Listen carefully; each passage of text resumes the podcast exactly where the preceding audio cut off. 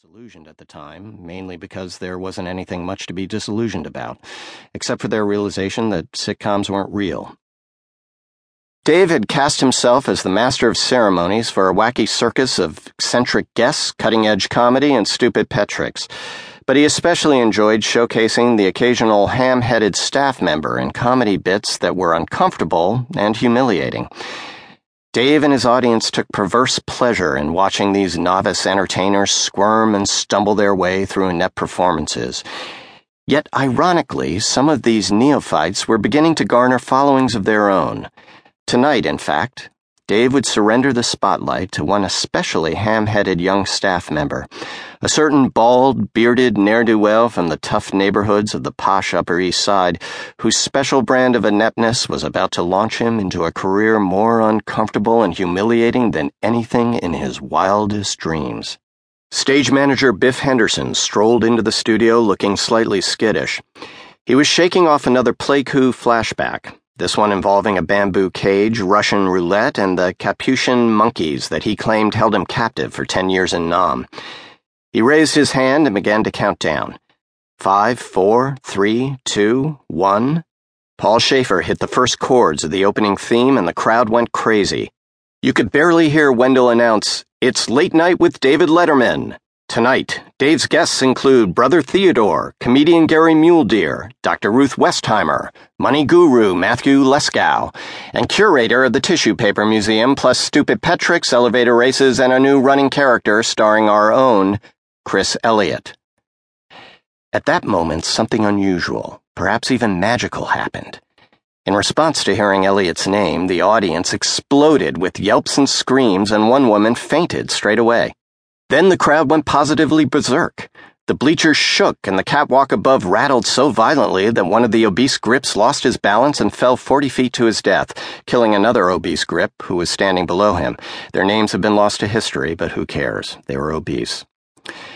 And although it turned out later that this was all just because some nutcase had let his pet squirrel loose in the audience, at the time it seemed that the words Chris Elliott had suddenly acquired star power. Backstage, the writers and producers who were gathered around the monitor pricked up their ears and exchanged baffled looks. In terms of hierarchy, 21 year old Elliott was a low man on the totem pole, to say the least, and also not the swiftest mop in the mudroom. Up in the offices, he was just a guy Friday, spending most of his time running numbers, hitting on chicks, and pissing in the coffee maker. He'd been on the show several times before, once as a talking pile of garbage, and he even had a few underdog loving fans of his own, including this one priest who kept calling NBC to offer his services as an exorcist. But at this point, honestly, Dave's desk was getting more fan mail. Letterman, slightly baffled, made his entrance and shot off a couple of winners about canned hams and after dinner mints, and then sat down and proceeded with the show. Everything went as planned. The audience responded warmly, if a tad moderately, to the grab bag of off the wall guests and stunt comedy, until it came time for Elliott's appearance. Reading from one of his ubiquitous blue cards, Dave said, Ladies and gentlemen, it's time for the first episode of a new running character starring our own. Suddenly it happened again.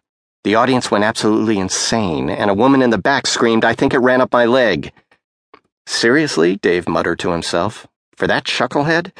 The hell with this. Let's just bring him out. Ladies and gentlemen, please welcome the guy under the seats. Below the bleachers, only Elliott was oblivious to the mayhem above. He was in the midst of attempting another knee knocker, his nickname for stand up sex, which he regularly indulged in before any appearance on the show, even if no one was handy to do it with him. He was superstitious that way.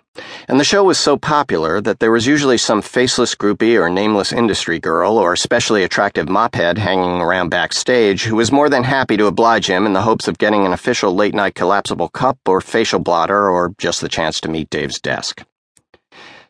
Please welcome the guy under the seats, Dave repeated, now visibly competing with the crowd's deafening squeals. Biff Henderson ran under the bleachers. That's your cue, he shouted. Don't you hear the audience? They're going crazy for you. Now get out there. That's your cue, damn it. He yanked Elliott off the groupie, whom he immediately recognized. Oh, excuse me, he said. What in hell is a facial blotter? asked Dr. Ruth Westheimer, steadying herself on wobbly legs. She may have been a bit confused, but she would have been totally satisfied had Biff not interrupted. Elliott snapped at Biff. How dare you?